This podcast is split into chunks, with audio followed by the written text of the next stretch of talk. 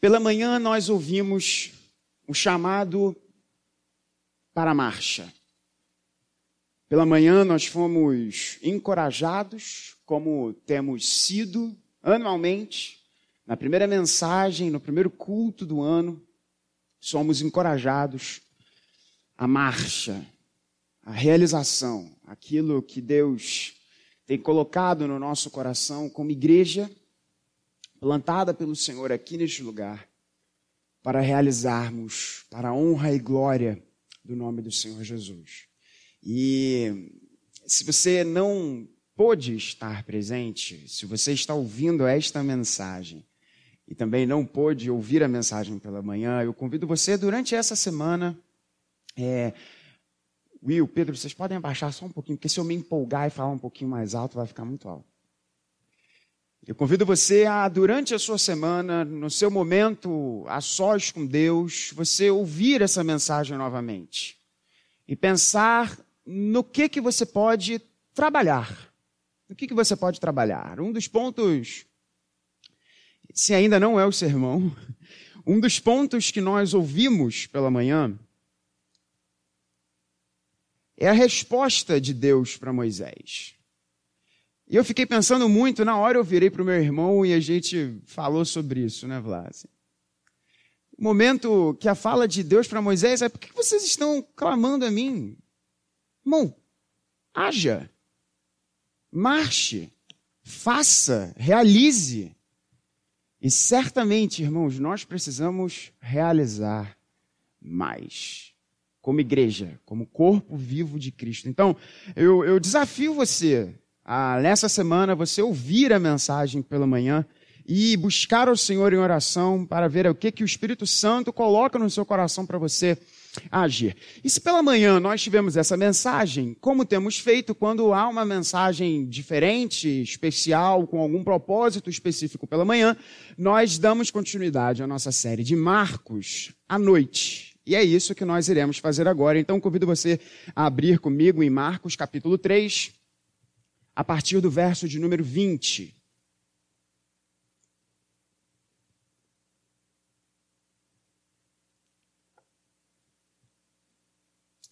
E nós veremos nesse texto como três reações bastante diferentes entre si. Tanto nos tem a ensinar sobre o nosso relacionamento com Jesus. E eu espero muito em Deus que você escolha uma destas três posturas, mas escolha a correta. Marcos 3, eu farei a leitura na nova Almeida atualizada. Peço que você acompanhe a palavra de Deus que assim nos diz, a partir do verso de número 20. Então, Jesus foi para casa. E outra vez se ajuntou uma multidão, de tal modo que nem podiam comer. E quando os parentes de Jesus ouviram isto, saíram para prendê-lo, porque diziam: está fora de si. Os escribas que tinham vindo de Jerusalém diziam: ele está possuído de Beuzebu. Ele expulsa os demônios pelo poder do maioral dos demônios. Então, convocando-os, Jesus lhes disse por meio de parábolas: Como pode Satanás expulsar Satanás? Se um reino estiver dividido contra si mesmo, tal reino não pode subsistir. Se uma casa estiver dividida contra si mesma, tal casa não poderá subsistir. Se Satanás levantou contra si mesmo e está dividido, não pode subsistir, é o seu fim. Ninguém pode entrar na casa do valente para roubar-lhe os bens, sem primeiro amarrá-lo e só então saqueará a casa dele. Em verdade lhes digo que tudo será perdoado aos filhos dos homens: os pecados e as blasfêmias que proferirem. Mas aquele que blasfemar contra o Espírito Santo nunca terá perdão, visto que é réu de pecado eterno.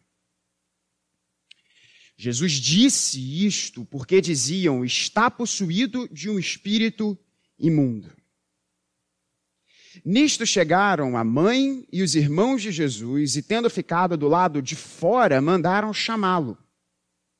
Muita gente estava sentada ao redor de Jesus. E alguns lhe disseram: Olhe, a sua mãe, os seus irmãos e as suas irmãs estão lá fora, procurando o Senhor. Então Jesus perguntou: Quem é a minha mãe? E quem são os meus irmãos?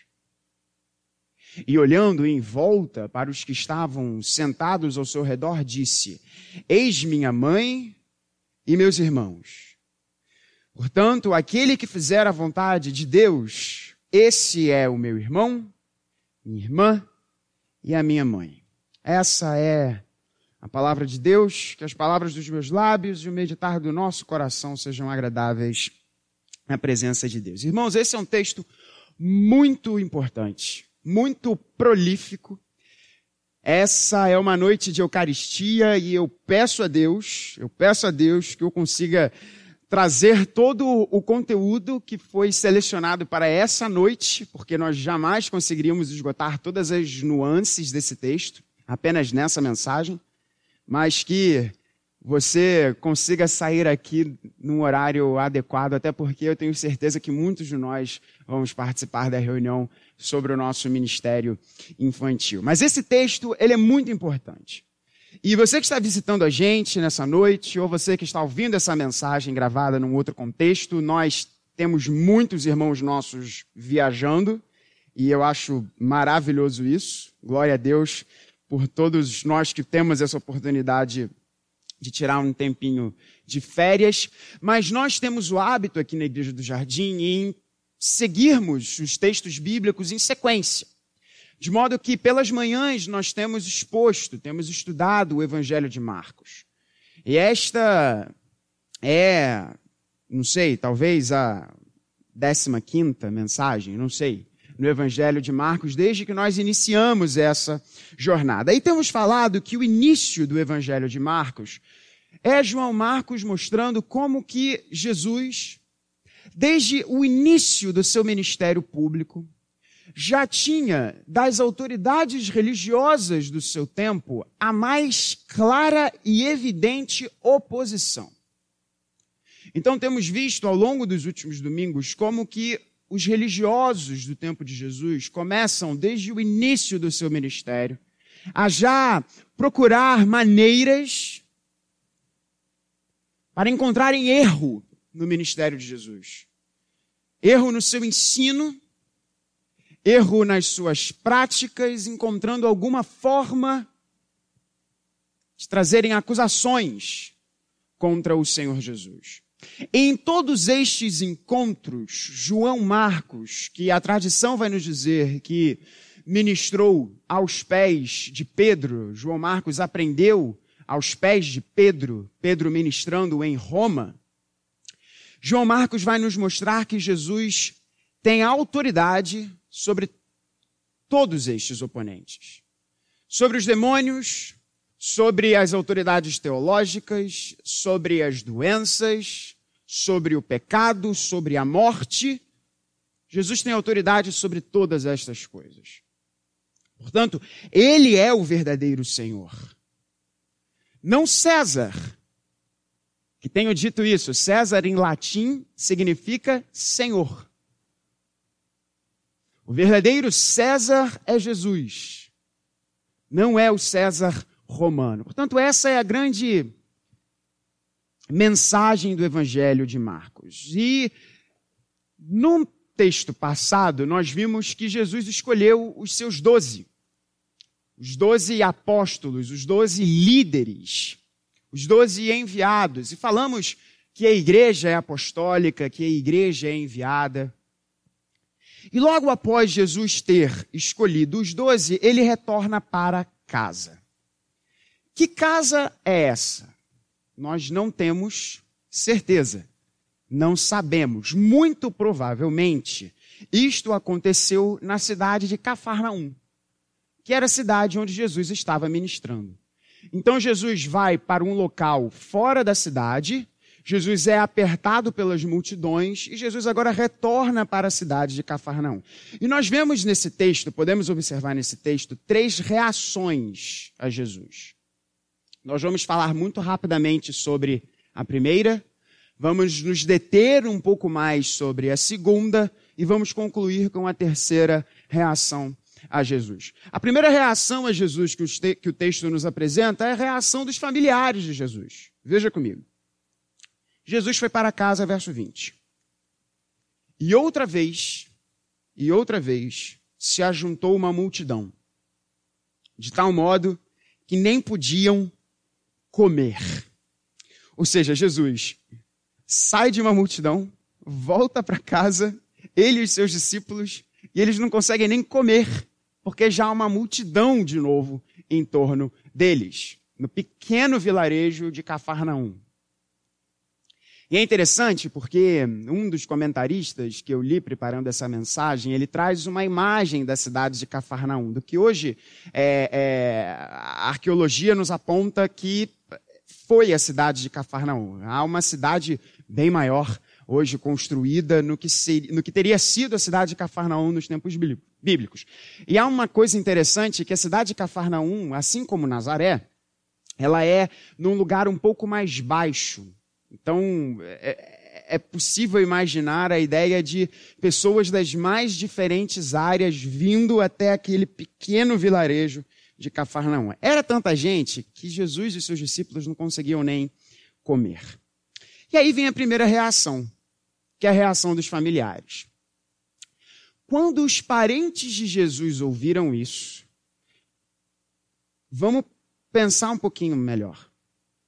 Jesus era de qual cidade? Nazaré. Por isso que ele era chamado de Nazareno. Nazaré era uma cidade próxima a Cafarnaum, não era assim tão distante de Cafarnaum. O burburinho chegou até Nazaré. Ou seja, Jesus estava tão pop, e o que ele estava fazendo estava atraindo tanta atenção, as pessoas estavam tão comentando, que em Nazaré chegou a mensagem de que, olha só, Tiago, sabe aquele seu irmão Jesus, seu irmão mais velho, o seu irmão que, aquele lá que, é, que a sua mãe veio com uma história aí de que teve um nascimento virginal, esse negócio meio estranho aí. Sabe aquele seu irmão mais velho? Então, tem um monte de gente em torno dele.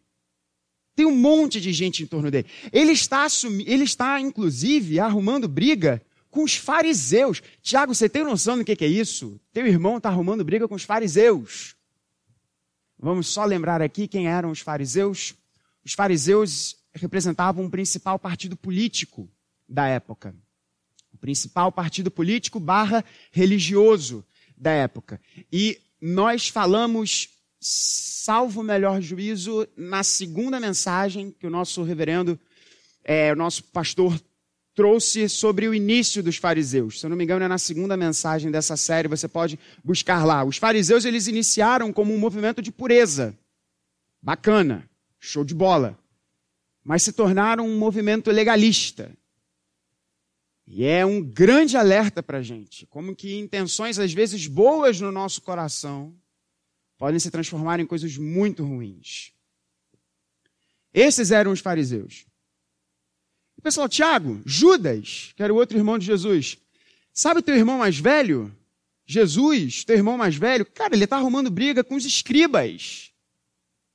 Quem eram os escribas? Se os fariseus eram os religiosos e políticos, a principal força política religiosa, os escribas eram profissionais, eram os teólogos, como eu sou, como a nossa equipe pastoral aqui é. Eram os teólogos da época, que copiavam a lei, copiavam o Antigo Testamento.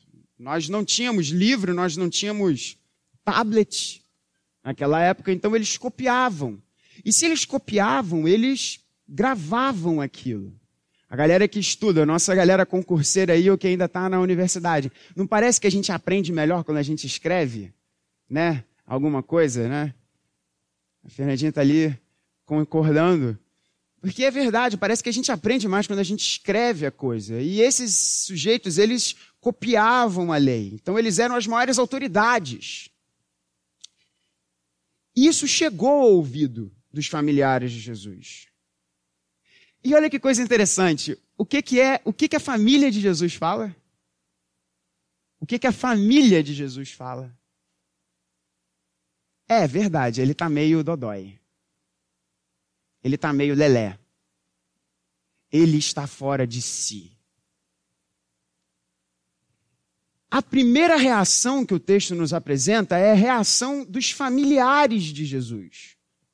E os familiares de Jesus Diante da fala destes vizinhos seus de que Jesus estava realizando coisas grandiosas, a primeira reação deles é: ele está variando. Ele está fora de si. É muito interessante nós pensarmos e vermos como que, principalmente Lucas vai nos mostrar, que a família de Jesus não recebeu o ministério de Cristo, com exceção de sua mãe. Embora a sua própria mãe, Maria, quem nós temos que muito respeitar e de quem nós temos muito que aprender, ela também deu uma vacilada aqui e o texto nos apresenta isso no final. Você já vai ver comigo isso, espera um pouquinho. Mas eles não receberam o ministério de Jesus. Porém, anos depois, Tiago, o irmão do Senhor, vai ser o líder da igreja em Jerusalém, e Judas, um dos irmãos de Jesus, será um autor de uma das cartas no Novo Testamento. A carta de Judas, que você pode ver aí no final da sua Bíblia, foi escrita por um irmão de Jesus. Tiago, carta no Novo Testamento, foi escrita por outro irmão de Jesus. Mas eles não creram no ministério. E eu quero trazer, de Jesus, eu quero trazer duas implicações muito breves aqui para você nessa primeira reação, a qual eu não quero que você tenha diante do ministério de Jesus. Lembra disso que eu falei? Eu vou apresentar três reações e eu espero que você escolha a reação certa. Não é essa a primeira. Duas implicações breves sobre isso. Primeiro, não se surpreenda se, dentro da sua própria casa, os seus familiares não partilharem da mesma fé que você. Não se surpreenda se no seu próprio seio familiar as pessoas não veem, não vejam, perdão, Jesus como você vê. A primeira fala dos parentes de Jesus foi: Jesus está louco, ele está fora de si. Ele está arrumando briga com os religiosos, ele está curando, ele está falando que ele é o filho de Deus. Porque ele está fora de si. Deus me deu a bênção de ter nascido numa família evangélica. Deus me deu a bênção de ser filho de pastor. E como eu dou graças a Deus por ser filho de pastor e por ser filho de uma mãe crente. Eu fico brincando que o chamado eficaz veio na minha vida quando eu estava na barriga da minha mãe. Mas essa é a minha história, pode não ser a sua. Talvez a sua história seja uma história de intenso enfrentamento dentro de casa. Intenso enfrentamento dentro de casa. Se a própria família do Senhor Jesus foi uma certa oposição ao seu ministério, você não deve se surpreender se for assim também com você. Porque você foi chamado para dar continuidade ao ministério de Cristo. Por isso que nós somos chamados de cristãos. Devemos ser como Jesus é. Portanto, se há oposição dentro do seu próprio seio familiar, isso não tem que causar escândalo ou surpresa a você. Mas eu chamo você a descansar na segunda implicação dessa primeira reação. Os irmãos de Jesus falaram isso. Nós não temos conhecimento sobre os outros irmãos de Jesus, mas nós temos sobre outros dois deles, Tiago e Judas, que tanto creram no Senhor Jesus que foram autores de livros no Novo Testamento. Portanto, meu irmão, minha irmã, se dentro da sua família você tem oposição, se dentro da sua família há pessoas que não creem no Senhor Jesus, entrega isso a Deus. E continue a falar do Senhor Jesus para os seus familiares. Essa é a primeira reação, a reação dos familiares de Jesus, a reação de que Jesus está fora de si. Não tenha essa visão. Vamos para a segunda reação nesse texto. E a segunda reação nesse texto é a reação que nós vamos levar um pouquinho mais de tempo, principalmente com as implicações que podemos retirar dessa reação. A segunda reação é a dos religiosos. É a dos religiosos. O texto nos apresenta que os familiares de Jesus falam que ele estava louco, e é muito interessante porque o texto diz que eles saíram de Nazaré para essa cidade, provavelmente Cafarnaum, para prenderem Jesus. e a segunda reação, a dos escribas e dos fariseus, é a seguinte: ele não está louco, gente. Ele está realizando essas coisas miraculosas, esses sinais, esses prodígios, porque ele está possuído por um demônio. Esse Jesus que está realizando essas obras miraculosas, ele expulsa os demônios pelo poder do maioral dos demônios. Chega a ser meio bizarro de nós lermos isso. Mas essa é a fala dos religiosos. Vocês estão vendo o que Jesus está realizando? Ele está realizando essas coisas, ele não está realizando essas coisas no poder de Deus, ele está realizando essas coisas sob o poder do diabo. É isso que eles estão ensinando. E aí vem a resposta de Jesus. E Jesus responde aos religiosos com duas parábolas.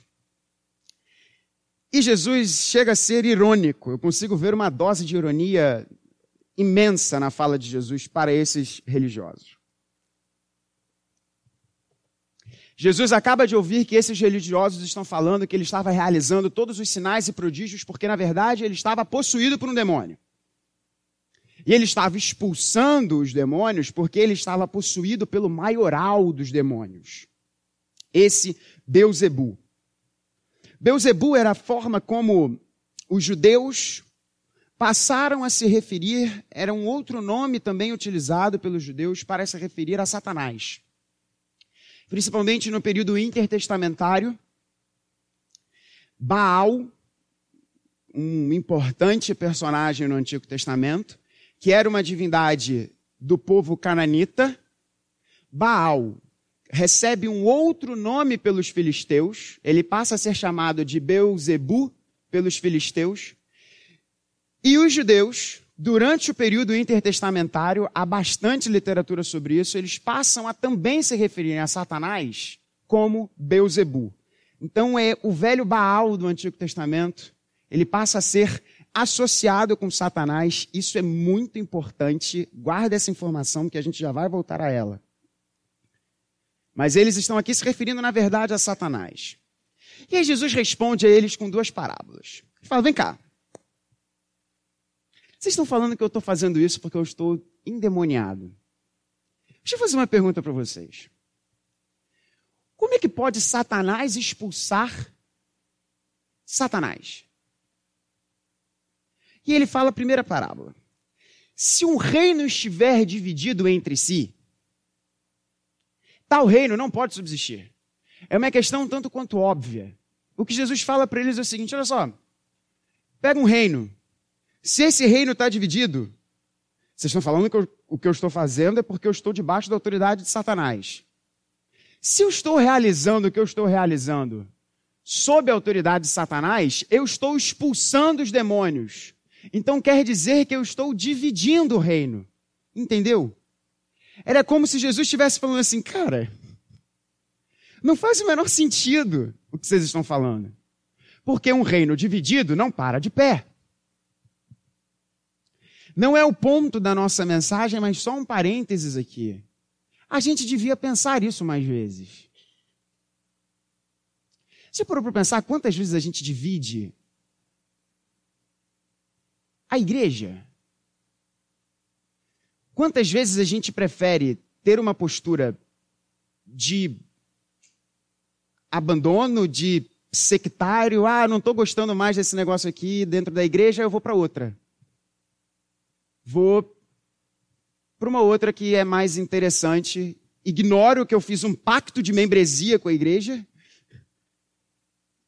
Você está dividindo a casa.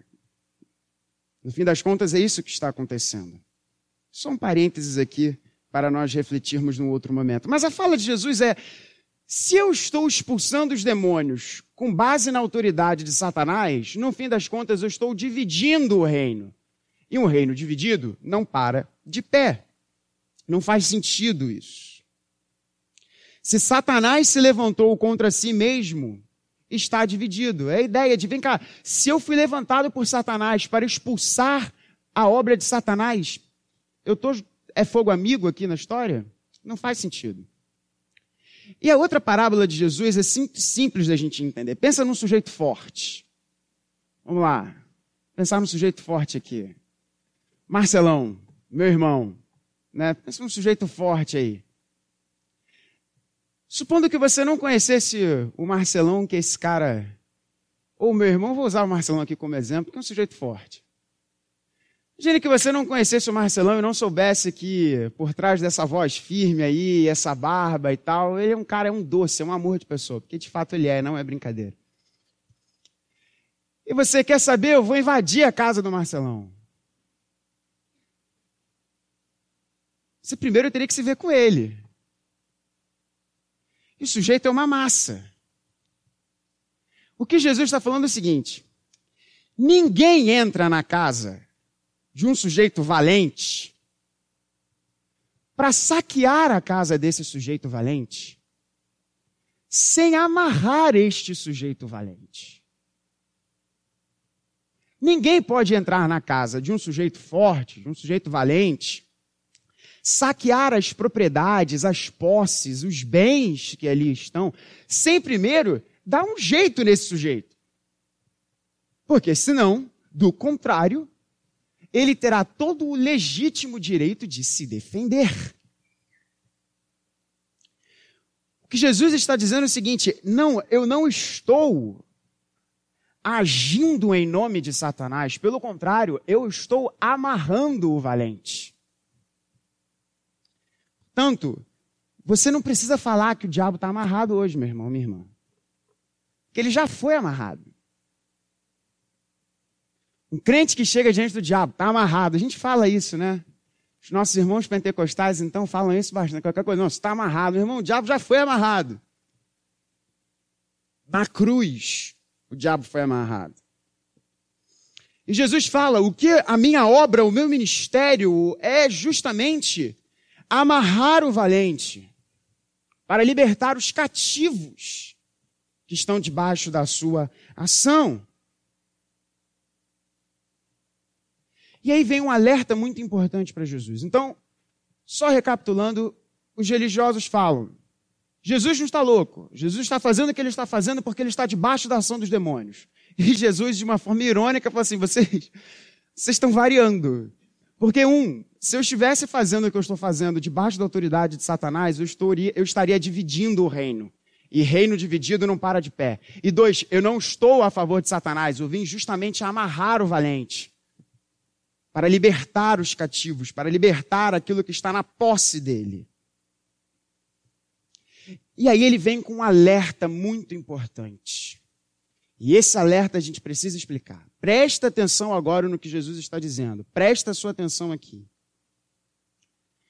Em verdade lhes digo, sempre que Jesus fala em verdade, outras traduções em verdade, em verdade, é porque Jesus vai falar uma coisa muito séria. Ele fala: em verdade lhes digo, tudo será perdoado aos filhos dos homens. Os pecados e as blasfêmias que proferirem. Mas aquele que blasfemar contra o Espírito Santo nunca terá perdão, visto que é réu de pecado eterno. Aí a gente entra num problema complicado. Esse texto é um texto muito debatido. Reverendo, peraí, é isso mesmo que você acabou de ler? eu fico na igreja sempre ouvindo que todos os pecados têm perdão. Reverendo, eu já ouvi você falando que não há pecado que eu tenha cometido para o qual não há perdão. E você acaba de ler aí na Bíblia Jesus dizendo que para aquele que blasfemar contra o Espírito Santo nunca terá perdão. Visto que é réu de pecado eterno, reverendo, explica esse negócio aí que está meio. não está batendo lé com cré. Vamos trazer implicações sobre essa segunda reação e explicarmos o que é este tal pecado contra o Espírito Santo ou a blasfêmia contra o Espírito Santo. E aí a gente passa para a terceira reação, que vai preparar o nosso coração para a Eucaristia. Antes de nós entrarmos nas implicações, vamos entender o que Jesus falou aqui sobre essa blasfêmia contra o Espírito Santo. O que Jesus fala é o seguinte: vocês estão falando que o que eu estou fazendo, eu estou fazendo com base na obra de Satanás. E veja a nota que Marcos coloca. Porque Marcos dá uma nota editorial aqui no texto. E ele fala o seguinte: Jesus disse isto. Ou seja, o isto é o quê? Não há pecado, o pecado contra a blasfêmia contra o Espírito Santo é um pecado que não tem perdão. Foi isso que Jesus disse. E aí Marcos diz: Jesus disse isto porque diziam está possuído de um espírito imundo. Então, para a gente entender o ponto aqui, o que é o pecado que não, qual é o pecado que não tem perdão? O que seria a blasfêmia contra o Espírito Santo? Marcos nos responde. A blasfêmia contra o Espírito Santo é dizer que, na realidade, a ação do Espírito Santo em Cristo Jesus é a ação do demônio. Entenda bem isto, meu irmão, minha irmã, e você que está ouvindo esta mensagem você julgar um ensino bíblico, perdão, você julgar um ensino com base na Bíblia, não é cometer pecado contra o Espírito Santo. Presta atenção nisso. Porque nós vivemos tempos que pregadores falam as maiores barbaridades. E se você ousar levantar um. Peraí, mas na Bíblia, meu irmão, presta atenção para você não cometer a blasfêmia contra o Espírito Santo. Você está querendo dizer que a obra aqui não é do Espírito? Meu irmão, minha irmã, preste muita atenção nisso. O pecado contra o Espírito Santo é você atribuir o que Jesus realizou debaixo da ação do Espírito Santo a obra do diabo. Não é você julgar o ensino de um picareta com base na palavra de Deus. Isso você está sendo um nobre crente bereano. Nós devemos julgar o ensino, nós devemos julgar sim o ministério de homens e mulheres com base na palavra de Deus. Portanto, pode ter luzinha, pode ter fundinho no teclado, pode ter luzinha, pode ter pastor entrando de Homem-Aranha, pode ter o que for. Se não é Bíblia, não é cristianismo. Não é. E nós levantarmos a nossa voz para as pessoas, falando: Bíblia, Bíblia, Bíblia, nós não estaremos pecando contra o Espírito Santo de Deus. Tome isso para o seu coração nessa noite.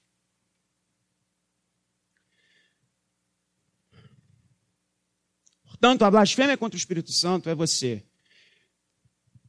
dizer que o que Jesus realizou, ele realizou debaixo do poder do diabo.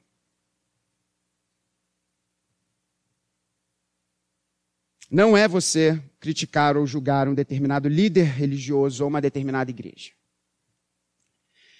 Reverendo, eu posso já ter cometido este pecado? Estou preocupado agora que eu li esse negócio. Bateu uma coisa em mim aqui que eu fiquei preocupado se eu já não cometi esse negócio aí. Sei lá, eu já estava meio loucão alguma vez aí, comecei a falar impropérios, impropérios, impropérios, que palavra difícil. Comecei a falar um monte de besteira, melhor. E agora eu não sei, reverendo, se na minha vida eu em algum momento já cometi esse pecado, que não tem perdão pelo que o texto está aqui dizendo.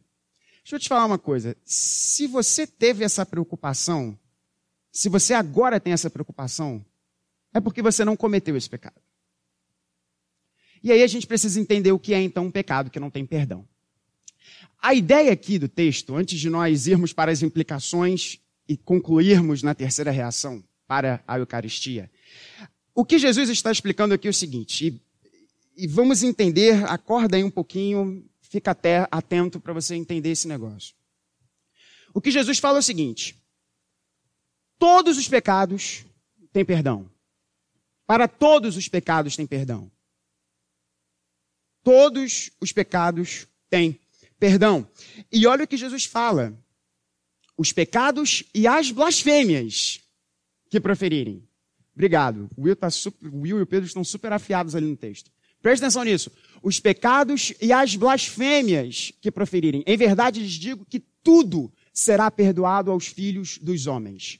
Agora vamos, segue um pouquinho, por favor. Mas aquele que blasfemar. Então percebe, eh, eh, no verso anterior, no 28, ele fala: os pecados e as blasfêmias serão perdoados. Mas no verso de número 29, ele diz: mas aquele que blasfemar. Então a gente precisa entender este mais.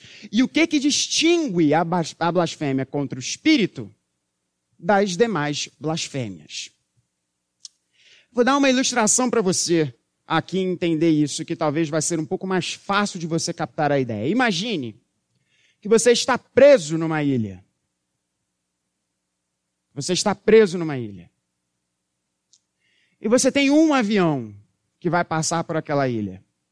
Aquele avião vai vir para aquela ilha, vai pousar naquela ilha e ele nunca mais vai voltar.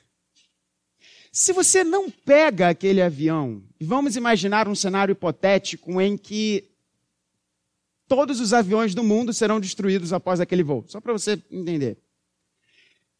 Se aquele voo vier sair e você não entrar naquele avião, você poderá entrar novamente num avião? Não. Por que não? Porque todos os outros aviões terão sido destruídos. Dentro deste exemplo aqui, meio grosseiro, que a gente criou para você entender. O ponto de Jesus é o seguinte: qual é o veículo que Deus utiliza para o perdão dos pecados? A graça que gera em nós o arrependimento. Jesus inicia o seu ministério dizendo: Arrependam-se. Arrependam-se. Arrependam-se. Portanto, o arrependimento é o veículo que Deus, em graça, utiliza para nós recebermos do seu perdão. Não há perdão sem arrependimento. Agora, quem gera o arrependimento em nós? O Espírito Santo. Dentro da ação da Trindade, e, e guardem no seu coração, porque uma das classes que nós teremos no próximo ano é a Trindade. Estamos animados? Dentro da ação trinitária, nós vemos no ensino bíblico o Deus Pai elegendo. Não significa que são três deuses. Significa que há uma ênfase de ação. O Deus Pai elegendo, o, o, o Filho morrendo de modo que ele executa e salva aqueles que foram eleitos, e a forma disso vir para o meu coração e para o seu coração é através da ação do Espírito Santo. Agora, se alguém pratica um pecado contra o espírito, dizendo que não, o que Jesus fez, o que este Jesus fez, esse Jesus é mau e o que ele realizou foi por meio da obra do diabo, esta pessoa está além do ponto de poder entrar no avião. Porque uma pessoa que fale isso, e não é apenas falar, mas é uma reiterada postura do coração. Ela está na mesma condição que Paulo nos ensina aos Romanos, que é Deus dizendo: é isso que você quer? É isso que você acredita? É isso que é verdade para você? Então, beleza. É isso que você quer. É isso que você acredita. Perceba que no fim das contas, a blasfêmia contra o Espírito Santo é justamente negar de forma absoluta, plena e total o perdão. Não é você uma vez, em algum momento da sua vida, começar a xingar crentes. Ou inclusive xingar até o próprio Senhor Jesus. Eu fiz seminário com um grande, um grande, um grande amigo meu que ele foi, por muitos anos, um inimigo de Cristo. Ele ia na porta do primeiro culto da catedral abordar as pessoas para dizer que aquilo tudo era uma invenção, que Jesus jamais existiu. E ele ficava falando assim, cara, que prazer doentio que eu tinha. Sim, mas você imaginava isso? O sujeito ficava na porta da igreja. As pessoas saíam do culto e ele ficava, cara, lê isso daqui. Isso daqui era um material produzido por um determinado ateu para dizer que tudo aquilo ali era ópio e tal e por aí vai. Ele não cometeu a blasfêmia contra o Espírito Santo, porque ele foi perdoado por Cristo. Ele foi perdoado por Cristo. Reverendo, então eu posso ter cometido a blasfêmia contra o Espírito Santo? Se você se fez esta pergunta, se isto levemente causou preocupação no seu coração, é porque você não realizou este pecado. Porque se nós nos preocupamos com as coisas espirituais, é porque Deus assim colocou isso no nosso coração. Explicado, portanto, o que é a blasfêmia contra o Espírito Santo, vamos ver rápidas implicações, porque essa mensagem já está um pouco longa antes de nós concluirmos com a terceira reação que eu é que eu espero que você tenha diante deste Senhor Jesus. Algumas implicações breves aqui sobre esta segunda reação. E qual é a segunda reação? Dizer que Jesus, na verdade, está possuído pelos demônios e não é nada disso e por aí vai. Primeira implicação que a gente pode tirar desse texto é a seguinte: Nós precisamos acordar que o mundo é além de reações químicas e matéria. Nós reformados precisamos eh, resgatar uma equilibrada visão do sobrenatural, do mundo espiritual que nos cerca. Entenda bem isso o fato de uma doutrina ser abusada não significa que ela não exista. Eu vejo muitos de nós, e isso principalmente dentro do seio reformado, muitos de nós, irmãos, eu ouvi isso no seminário do meu professor de teologia sistemática. Então, assim, não é criação, não é história da carochinha, não é história de pregador. Que simplesmente não acreditam que o diabo exista. E que tudo isso é. Will, ele não está mais no seminário, não, tá? Então fica tranquilo aí. E qualquer outro que for para o seminário do Rio de Janeiro. Embora eu goste muito desse professor, mas nisso daí ele viajava. Muitos de nós pensam que pelo fato do abuso que muitos irmãos nossos pentecostais e muitos que se dizem cristãos neopentecostais fazem do diabo, do demônio, e nós simplesmente achamos que isso tudo não existe. Mas, irmãos, o diabo existe. E eu acho interessantíssimo como C.S. Lewis, numa das, num dos livros seus mais geniais, mais geniais, em que um diabão mais velho escreve para um diabinho mais novo, que ele fala que uma das maiores estratégias que o inferno teria em, na sua ação com a igreja é justamente incutir na cabeça dos crentes que o inferno não existe, que o diabo não existe, que isso tudo é história de pregador para poder botar medo na igreja. Mais uma vez, o fato de uma doutrina ser abusada não significa que ela não exista. O reino espiritual existe. E a nossa luta não é contra a carne, mas contra os principados e as potestades. Contra o Deus deste século, o príncipe e a potestade do ar. Essa tradução, se o Vini estivesse aqui, eu ia mexer com ele, porque não é bem do ar. O que Paulo fala é o príncipe e a potestade do que a gente não vê. E essa é a ação do demônio. A ação do diabo é em coisas muito mais sutis. Muito provavelmente o diabo não vai aparecer para você com uma voz de pato, virando a cabeça, como se estivesse no filme do Exorcista. Pode ser que ele apareça assim. Mas provavelmente ele não vai aparecer. Sabe como é que o diabo vai aparecer para você? Quando você estiver sozinho, onde ninguém vai estar vendo aquilo que você vai fazer, o que você pode fazer. E ele fala: Cara, esse dinheiro está aí.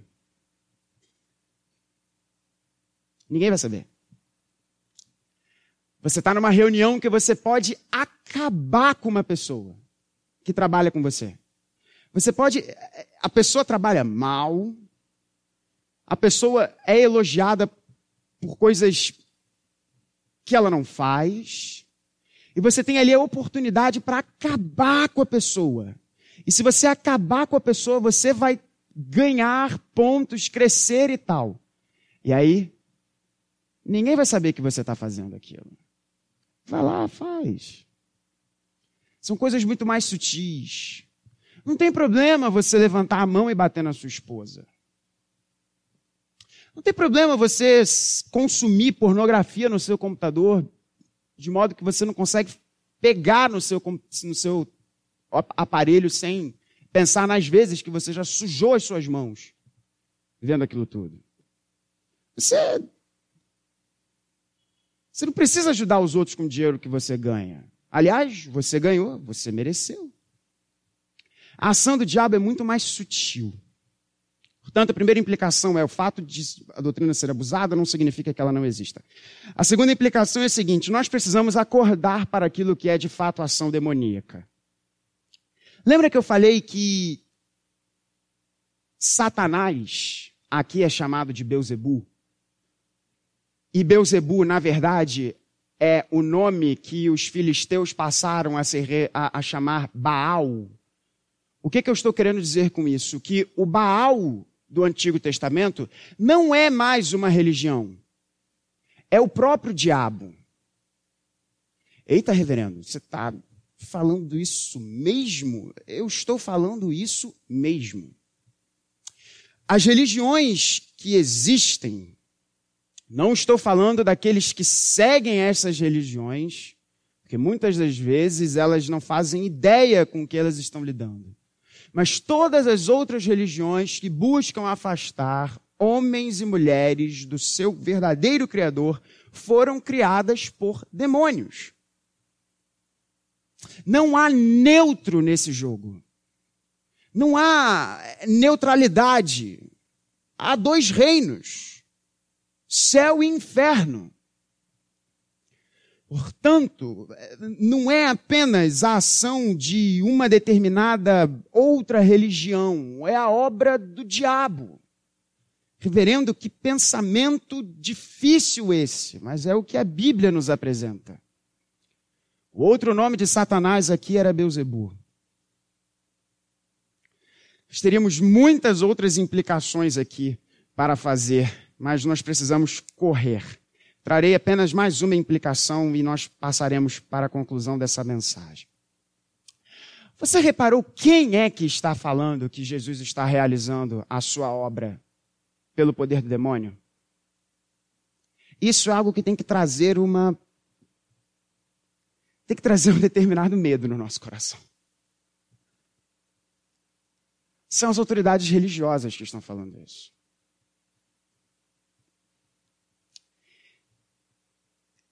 A última implicação dessa segunda visão é a seguinte: nós temos que pedir muito a Deus para que as nossas preferências, para que os nossos gostos, para que aquilo que não é central ganhe um peso tão grande na nossa vida que nós deixamos de olhar para aquilo que é verdadeiro, santo e correto.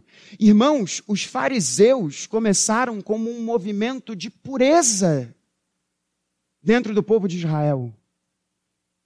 E são estes homens que estão falando que Jesus agia com base na obra do diabo. Que Deus não permita que nós sejamos pessoas assim que passam a olhar tanto para coisas sem importância, que deixamos de ver a obra do Espírito Santo acontecendo diante dos nossos olhos. Portanto, a terceira e última implicação é que a religiosidade pode cegar o nosso coração. Pode cegar o nosso, pode cegar o nosso coração. Qual é, portanto, a terceira reação, que é essa reação que você tem de ter? O texto prossegue e a gente vai muito rápido aqui. Nisto, chegaram a mãe e os irmãos de Jesus, e tendo ficado do lado de fora, mandaram chamá-lo. Muita gente estava sentada ao redor de Jesus. Essa é a reação que eu e você devemos ter.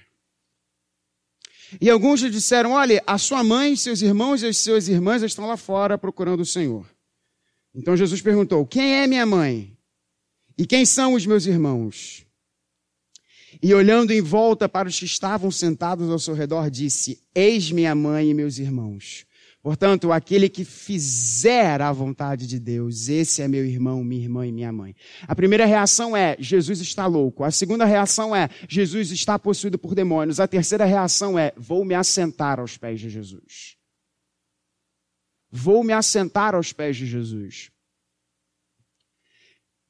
Esse texto destrói completamente a ideia da, vir, da, virgindade perpétua de Maria, mas esse é um momento para a escola dominical, a gente não vai ter tempo para falar sobre isso. Talvez você tenha crescido ouvindo esse negócio, mas deixa eu te falar uma coisa: Jesus tinha irmãos e irmãs, ainda bem para José que Maria não continuou virgem, senão eu teria pena do nosso irmão e ia dar um abraço mais apertado nele ainda no céu. Mas Jesus fala, quem são os meus irmãos e as minhas irmãs? São os que fazem a vontade de Deus. Esse é meu irmão, esse é minha irmã.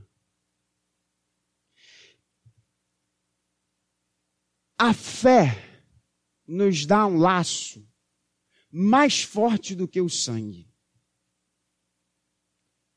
Eu comecei essa mensagem dizendo que você poderia ter oposição dentro da sua casa. E eu termino essa mensagem dizendo que essa mesa te chama a sentar junto com irmãos. Que se tornaram irmãos por conta do sangue. Não do seu sangue familiar, mas pelo sangue de Jesus. Que morreu, se entregou por você e por mim, para que nós agora estejamos sentados ao seu redor, sentados aos seus pés para ouvirmos a sua voz, para aprendermos dele. Mas, irmãos, não apenas para aprendermos. Como é que Jesus termina esse texto no verso de número 35? Portanto, aquele que ouvir, é isso que Jesus fala? Jesus não fala aquele que ouvir. Jesus fala: aquele que fizer a vontade de Deus. É por isso que um dos irmãos mais novos de Jesus, que estava do lado de fora da casa, anos depois, crendo no seu irmão, vai escrever: Não nos tornemos, não sejamos apenas ouvintes da palavra, mas nos tornemos praticantes dela. Eu quero concluir fazendo um chamado a você que é irmão, mãe, irmã de Jesus. Nesse ano de 2020, vamos fazer. Vamos fazer. Nós temos, graças a Deus, muitas potencialidades na nossa igreja. E eu estou convicto e falo isso de uma forma muito pastoral a você nós precisamos fazer mais. E vamos fazer. Porque a postura que nós vamos adotar nesse ano de 2020 é de estarmos assentados aos pés de Jesus para, em ouvindo dele, realizarmos a vontade de Deus. Você ouviu nessa noite três reações, três posturas, três falas. Convido os presbíteros da casa do Senhor para celebrarmos a Eucaristia. E o único que pode transformar o seu coração é o Espírito Santo de Deus. Ele pode transformar o seu coração da visão de isso daí é loucura. E fala sério, quantas vezes você já não ouviu, ou talvez você mesmo tenha pensado que o evangelho é loucura? É, isso aí é. Pss, gente que está lá cantando pro nada. Isso é loucura. Primeira reação. Ou a segunda reação dos religiosos que se achavam mais estudiosos, mais esclarecidos, que não conseguiram nem ver que o Filho de Deus encarnado estava ali. O Espírito Santo que vai fazer você se assentar aos pés de Jesus. Porque ele não ficou assentado diante de você. Ele foi por uma cruz. Ele se entregou por você. Ele morreu por você no seu lugar. De modo que a sua blasfêmia, o seu pecado, tem perdão. Como ele mesmo disse. E ele tem perdão por causa dessa mesa. Que aponta e fala do sacrifício dele na cruz. Receba desse sacrifício hoje, meu irmão, minha irmã para que eu te chame de irmão de irmã. Creia em Jesus, se assente aos pés dele e realize a obra de Deus. E você verá que não há reação melhor no mundo para se ter diante de Jesus que não assentado aos seus pés. Pés que foram pregados numa cruz, mas que depois de sepultados ressuscitaram ao terceiro dia. Que Deus nos abençoe.